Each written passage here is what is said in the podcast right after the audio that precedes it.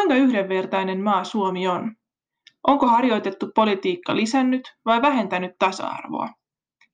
Millaisia päätöksiä pitäisi tehdä, jotta eriarvoisuus vähenisi? Näihin kysymyksiin pureudutaan Eriarvoisuuden tila podcast-sarjassa, jota nyt kuuntelet.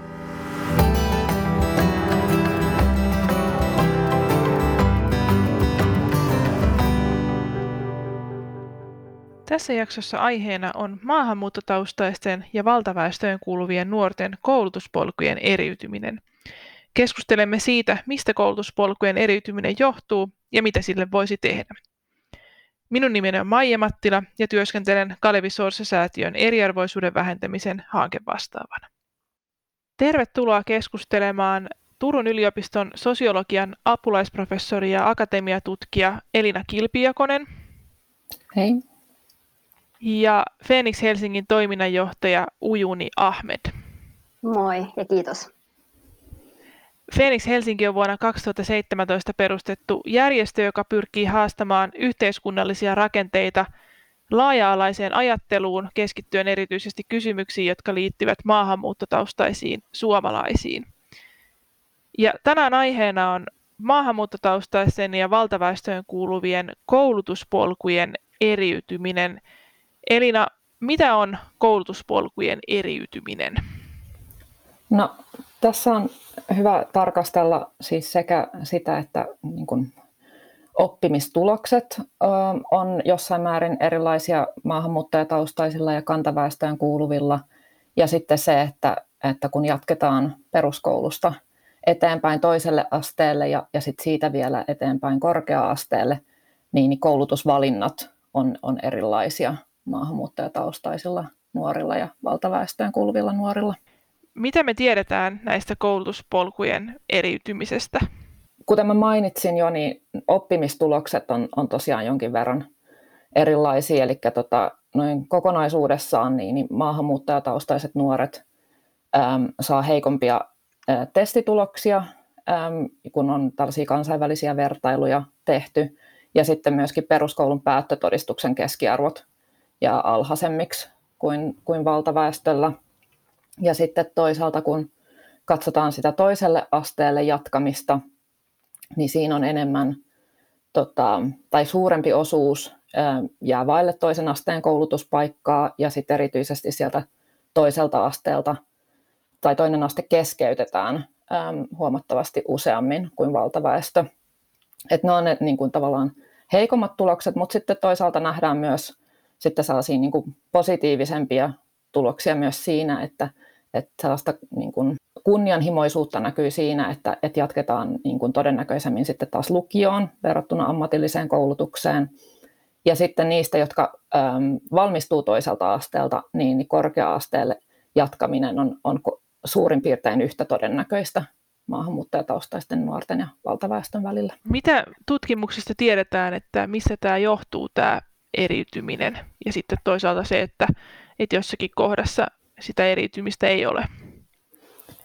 No, yksi sellainen tärkeä tekijä on tosiaan tota, ne kotiolot, mistä tullaan. Eli se, että maahanmuuttajataustaiset vanhemmat on keskimäärin äh, alhaisemmin koulutettuja kuin valtaväestön vanhemmat, ja sitten erityisesti sitten, niin kuin työmarkkinoille kiinnittyminen on huomattavasti heikompaa, ja, ja se sitten niin kuin näkyy sitten lasten oppimistuloksissa ja, ja koulutusvalinnoissa hyvin vahvasti.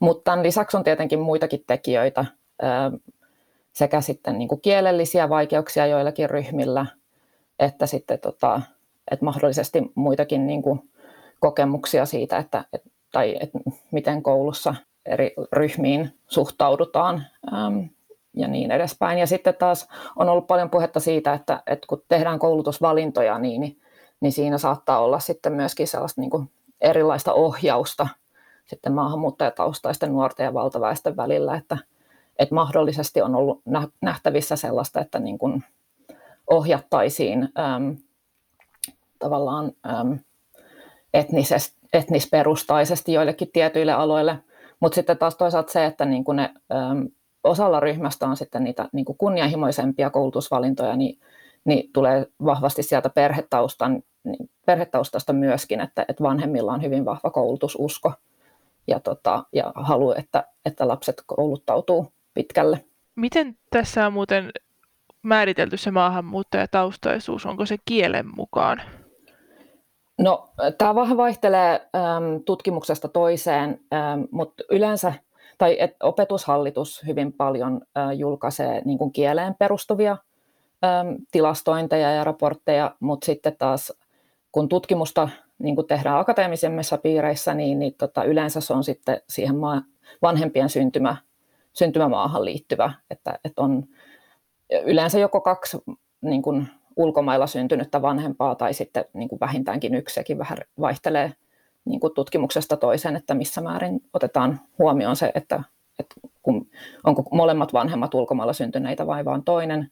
Ja sitten se lapsen oma syntymämaa ja, ja sen, minkä ikäisenä on syntynyt, ei minkä ikäisenä on muuttunut Suomeen, jos ei ole syntynyt Suomessa. Ujuni, tunnistatko se, mitä Elina tässä kuvailee koskien näitä koulutuspolkujen eriytymistä ja, ja tätä perhe perhetaustan vaikutusta koulutusvalinnoissa?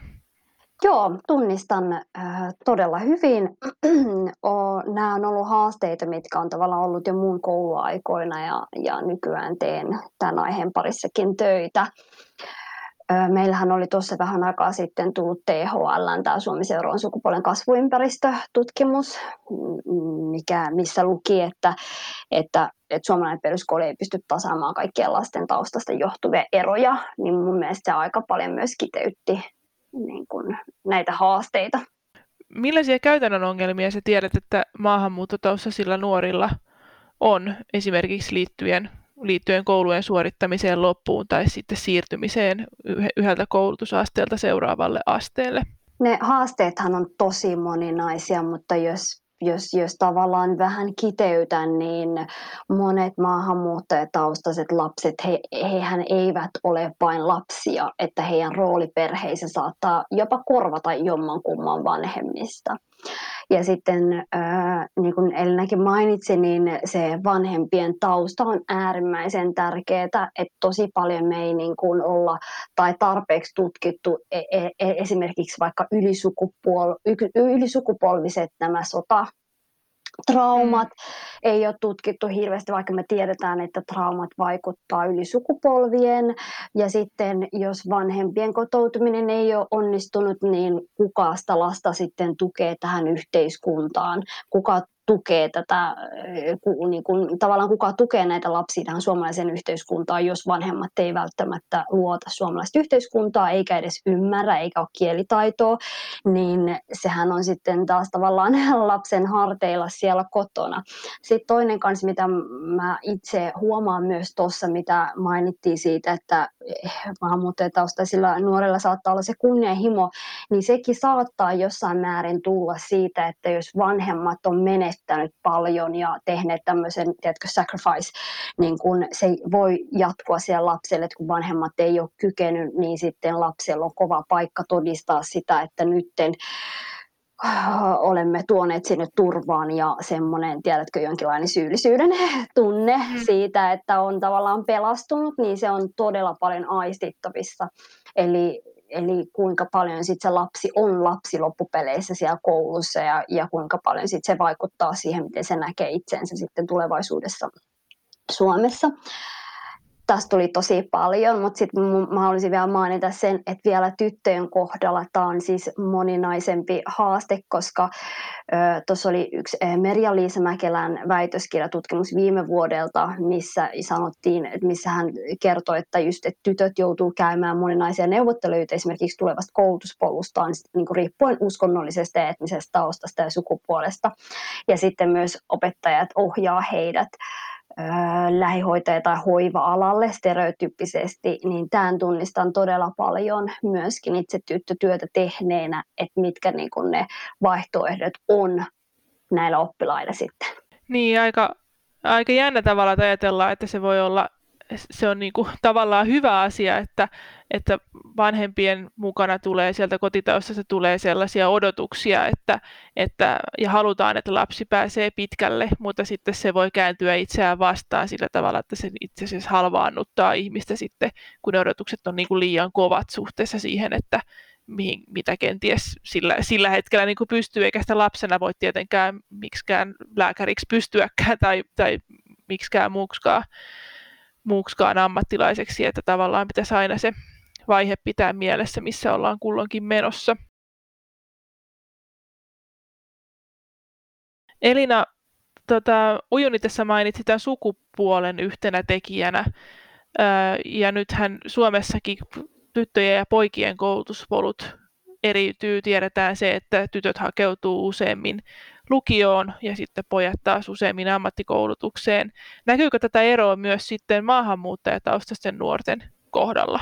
Ainakin se, mikä näkyy, siis jos puhutaan noista peruskoulun päättötodistuksen keskiarvoista, niin, niin että on maahanmuuttajataustaillakin tota, niin kuin tytöt pärjää keskimäärin paremmin kuin pojat, mutta, tota, mutta se ero ei ole yhtä suuri kuin, kuin, niin kuin valtaväestöllä, että, että tavallaan se, että, että on niin kuin keskimäärin alhaisemmat keskiarvet, niin se on erityisesti niin kuin, tavallaan tyttöjen ongelma, jos, jos näin voidaan sanoa, että tota, Et, et siinä, missä maahanmuuttajataustaiset pojat ei eroa ihan niin paljon valtaväestön pojista, niin, niin, tota, niin maahanmuuttajataustaisilla tytöillä se, se ero on, on huomattavasti suurempi. Et se, se on tietenkin aika monitahoinen on, niin kuin kysymys, että miten näihin sukupuolieroihin ylipäänsä ää, pitäisi suhtautua. Et jos puhutaan niin kuin maahanmuuttajataustaisista, niin sit se niin kuin tyttöjen alisuoriutuminen tässä on, on ongelma, mutta sitten jos puhutaan niin kuin laajemmin, niin, niin se, että että pojat pärjää huonommin kuin tytöt, niin, niin se on ehkä se niin kuin sellainen niin kuin tärkeä, tärkeä kysymys. Ja sitten ne oppimispolut tai koulutuspolut siitä eteenpäin on, on kuitenkin hyvin vahvasti linkittyy niihin niin kuin oppimiseen siellä peruskoulussa, että et sitten ne niin kuin tavallaan tasoittuu sit siitä eteenpäin. Eli toisin sanoen, tarkoitatko, että pitäisi ehkä katsoa vähän tarkemminkin niitä ryhmiä niin kuin tyttöjen ja poikien sisällä, eikä, eikä pelkästään sitä sukupuolieroa? No sitäkin. Tämä sosiaalinen eriarvoisuus koulutuksessa on, on sellainen niin kuin monitahoinen ongelma, jossa ne kuitenkin linkittyy yhteen. Et, et toisaalta on nämä niin kuin sukupuolten väliset erot, toisaalta on maahanmuuttajataustaisten niin kuin, ja kantaväestön väliset erot ja, ja sitten toisaalta on myös niin kuin perheen sosioekonomisesta asemasta tulevat erot. Ja, ja usein näissä on niin kuin, tavallaan, että nämä niin kuin linkittyy toisiinsa ja, ja ei aina mene sillain, niin kuin täysin päällekkäin, että, että jokaisen ryhmän sisällä olisi niin kuin samat muut erot. Että siinä mielessä niitä on hyvä niin kuin tarkastella sillain monitahoisesti. Niin ja sitten tietysti myöskin ottaa huomioon yksilöiden tilanne eikä ikään kuin kohdella yksilöitä pelkästään ryhmänsä edustajana. Joo, totta kai. Tota, Elina tässä mainitsi sen, että maahanmuuttotaustaiset tytöt o, niin kuin alisuoriutuu. Oletko sä Ujuni huomannut tällaista ja mistä luulet, että se saattaisi johtua? Kyllä mä oon samaa mieltä, että jos ajattelee yleisestikin niin kuin vaikka maahanmuuttajien naisten työllistymisastetta, niin onhan se niin kuin myös hälyttävän alhainen. Mutta se, mikä niin kuin mä itse näen, on, että maahanmuuttajataustaiset tytöt saattavat olla ehkä rajatumpien vaihtoehdojen varassa ja, ja tota, erityisesti sellaiset nuoret, joiden molemmat vanhemmat on Öö, ulkomailta, niin, niin tietyt vahvat kulttuurisidonnaiset myös perinteet vaikuttavat heidät, että et yleisestikin maailmanlaajuisesti niin kun tietyt perinteet ja odotukset tytöillä ja naisilla on vähän kovemmat kuin poikien. Kyllä, ja sitten joskus muistan lukeneeni jotakin sellaista, että voi olla, että ne jotkut tietyt, tietynlaiset niin kuin kulttuuriset piirteet niin itse asiassa vahvistuu, kun ollaan erillään sieltä vaikka lähtömaasta ja ollaan jossain uudessa paikassa. Mutta tota, oletko tällaista havainnut, onko, onko järkevää sanoa näin? On järkevää ja siis sehän on fakta, että tätä on huomattu ympäri maailmaa, että mä huomasin myös itsekin kokemuksesta, että kun tein silpomisen vastaista työtä Somaliassa, niin se oli huomattavasti helpompaa siellä tehdä kuin täällä, että tavallaan kun täällä on tämä ympäröivä yhteiskunta tai kun muutetaan ja ei tunneta sitä ympäröivää yhteiskuntaa, niin sehän on ihan inhimillistä ja luonnollista, että ihmiset niin kuin, ö, takertuu siihen kaikkien, mitä vaan on mahdollista, jotta vanhemmat pitää kiinni siitä heidän taustastaan ja siitä heidän ajastaan, joka on ollut siellä lähtömaassa. Ja sitten se kohdistuu tota, sitten niihin lapsiinkin, jotka sitten syntyy täällä. Että on paljon perinteitä, mitä harjoitetaan enemmän nykypäivänä muualla kuin itse lähtömaissa. Tämäkin mielenkiintoinen ilmiö. Puhutaan sitten hetken aikaa syrjinnästä ja rasismista, jota täällä Suomessa esiintyy. Tässä meidän eriarvoisuuden tila Suomessa kaksituhattakaksikymmentä-kirjassa tutkija Tuomas Sakkeus kirjoittaa lasten ja nuorten kouluissa kokemasta syrjinnästä ja rasismista. Ja tutkimuksissa on selvinnyt, että, että yhtä lailla valtaväestöön kuuluvat ja maahanmuuttajataustaiset kokee ää, syrjintää, erilaisia syrjinnän muotoja, ää, mutta sitten erityisesti ulkonäöltään selvästi valtaväestö, valtaväestöstä poikkeavat maahanmuuttotaustaiset nuoret on kokeneet monia syrjinnän ja rasismin muotoja, kuten ihonvärinsä takia pilkkaamista. Uh, Ujuni, minkälainen ongelma rasismi on suomalaisissa kouluissa ja yhteiskunnassa yleensä? Öö, onhan se... Onhan se meillä niin kuin laaja ja kasvava ongelma, että voi olla, että se myös öö, syy, miksi koemme, että se kasvaa, voi olla siitä, että meillä tutkitaan ja puututaan ja puhutaan enemmän rasismista ja syrjinnästä kuin ehkä varmaan koskaan aiemmin, mutta meillä on niin kuin rasismi, rakenteellista rasismin palvelujärjestelmässä, sitten on yhteiskunnallisessa keskustelussa toistuvaa rasismia ja poliittista rasismia, mutta ehkä mä niin kuin näen myös yksi isoina Öö, ongelmana tämmöiseen niin kuin meidän kasvatuksen, niin kuin jos me puhutaan lapsista ja nuorista, niin meidän kasvatus- tai varhaiskasvatuksessa ja kasvatusrakenteissa olevaa tällaista niin kuin väri, värisokeustyyppistä niin kuin syrji, syrjinnän ja, ja, ja tämmöistä muotoa, missä tavallaan ei, ei huomioida taustoja ja, ja sitten sitä kautta tulee ehkä erilaiset sitten tämmöiset mahdollisuudet yhteiskuntaan. En tiedä, saitko kiinni? Joo, saan, saan kiinni, jos vielä annat jonkun esimerkin siitä, että, että tota, millä tavalla, millä tavalla se on värisokeata tai millä tavalla sen voisi huomioida sen taustan niin, että, että se edistäisi tasavertaista kasvatusta ja kohtelua. No esimerkiksi se, mitä niin kuin tavallaan jää vähän huomiotta itse työssäni on se, että kun ajatellaan vaikka lapsen ja nuorten etua ja kuinka se toteutuu esimerkiksi meidän kouluissa, niin voi olla, että sen lapsen etnisen taustan tai ulkonäön taustan hän ei saakaan yhtäläiset oikeudet siihen lasten etuun ja siihen objektiiviseen arvosteluun, niin kuin objektiiviseen tällaiseen, että otetaan huomioon vain sitä lasten etua. Esimerkiksi jos tulee vaikka haitalliset perinteet, mä oon tosi pitkään tehnyt silpomisen vastaista työtä tai esimerkiksi kunniaan liittyvä väkivalta tai esimerkiksi äh, kuinka, millaiset mahdollisuudet lapsella on kotona niin kun se selviytyy ja kuinka ottaa puheeksi vanhempien kanssa, niin kyllä siinä huo- hu- toistuu se sama äh, ammattilaisilla, että tavallaan ei osata sen taustan yli katsoa niin kuin sitä lasten mm. etua. Niin ja tarkoitatko sitä, että ei ikään kuin uskalleta tai osata puuttua johonkin sellaisiin asioihin, joihin pitäisi puuttua? J- joo, joo. Ja, ja näin mä oon itsekin tosi pitkään miettinyt, että siinä on ehkä semmoista, niin kuin, että ei uskalleta ja osata puuttua, mutta sitten taas toisaalta, jos ajattelee sitä lasten etua ja sitä niin kuin lastensuojelulakiakin, niin jos se lapsen etninen tausta on syy sille, ettei uskalleta puuttua, niin onko se sitten, täyttääkö sitten syrjinnän muotoa. Näistä Tuomas Sakkeuksen tutkimuksista ja tutkimusprojekteista, joissa hän on ollut mukana, niin on selvinnyt myös, että syrjinnän ja rasismin kokemukset on eronneet suuresti riippuen siitä, siis lasten ja nuorten kokemukset, riippuen siitä, että, että katsottiinko niitä valtaväestön nuorten vai maahanmuuttotaustaisten nuorten näkökulmasta, mm-hmm. että valtaväestöön kuuluvat ei välttämättä näe lainkaan rasisti, rasistisina sellaista, sellaisia toimia ja tekoja, jotka sitten hyvinkin saattaa maahanmuuttotaustaisen näkökulmasta olla rasistisia. Tunnistatko tämän?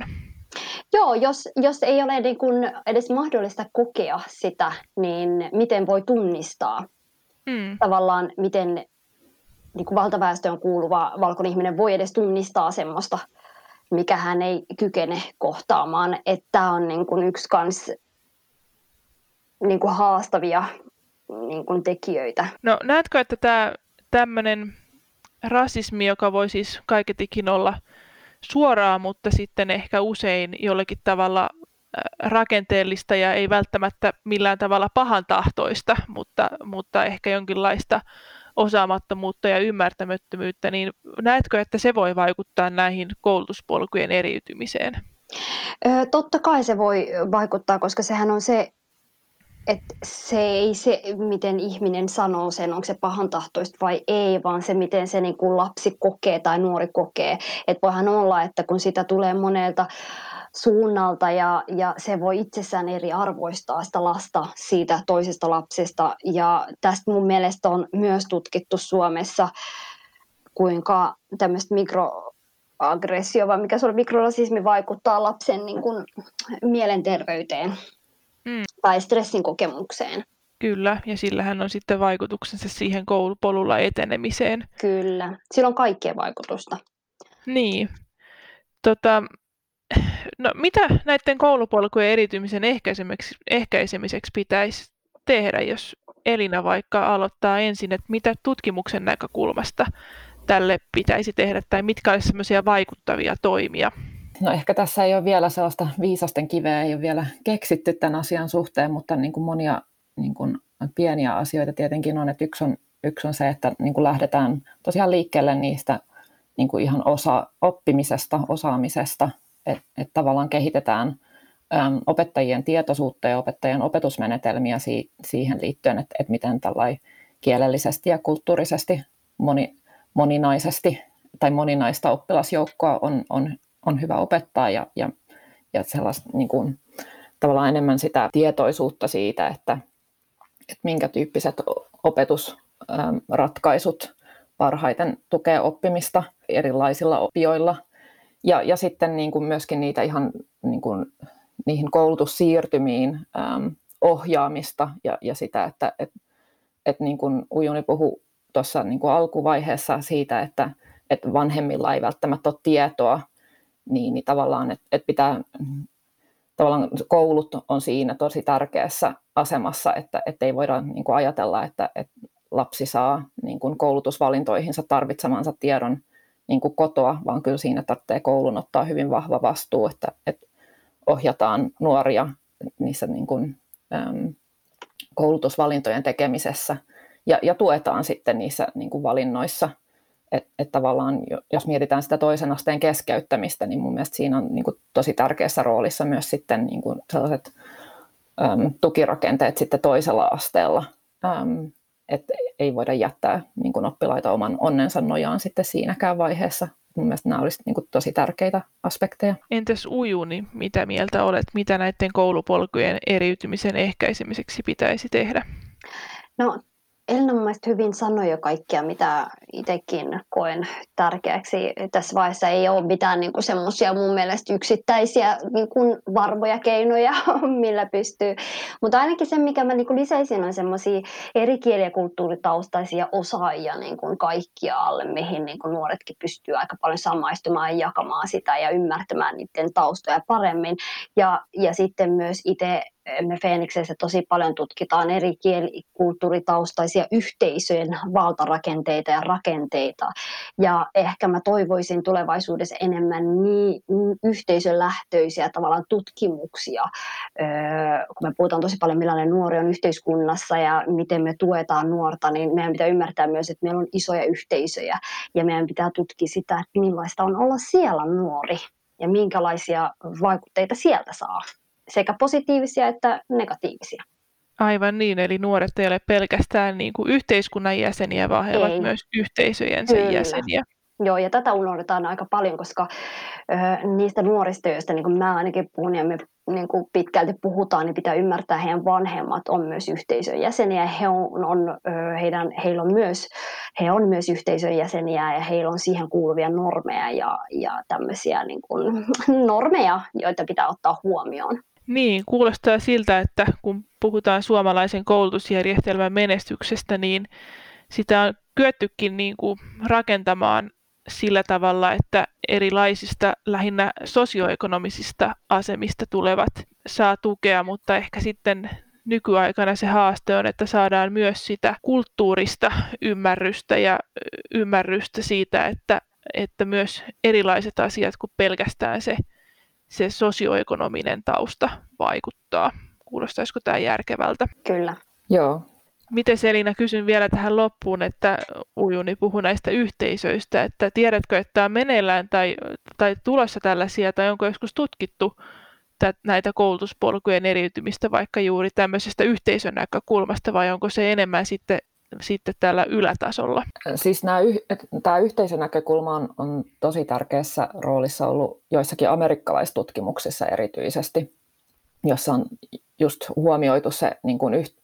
Erityisesti se, ne niin kuin yhteisöistä tulevat voimavarat ja resurssit, äm, joita mahdollisesti on, niin kuin erityisesti voi olla tärkeitä tilanteissa, joissa niin kuin vanhemmilla ei ole niitä niin kuin erilaista tietoa esimerkiksi, niin sit se yhteisö saattaa hyvinkin olla sellainen niin kuin toinen paikka, mistä, mistä tota koulutustietoa ja, ja työpaikkoja ja niin edelleen voi, voi sitten saada. Että, et Suomessa sitä tutkimusta ei ole tehty niin paljon, mutta, mutta niin kuin amerikkalaista tutkimusta kyllä.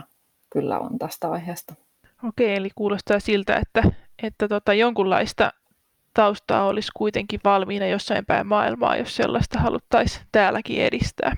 Kiitos oikein paljon Elina Kilpi-Jakonen ja Ujuni Ahmed haastattelusta. Kiitos. Kiitos.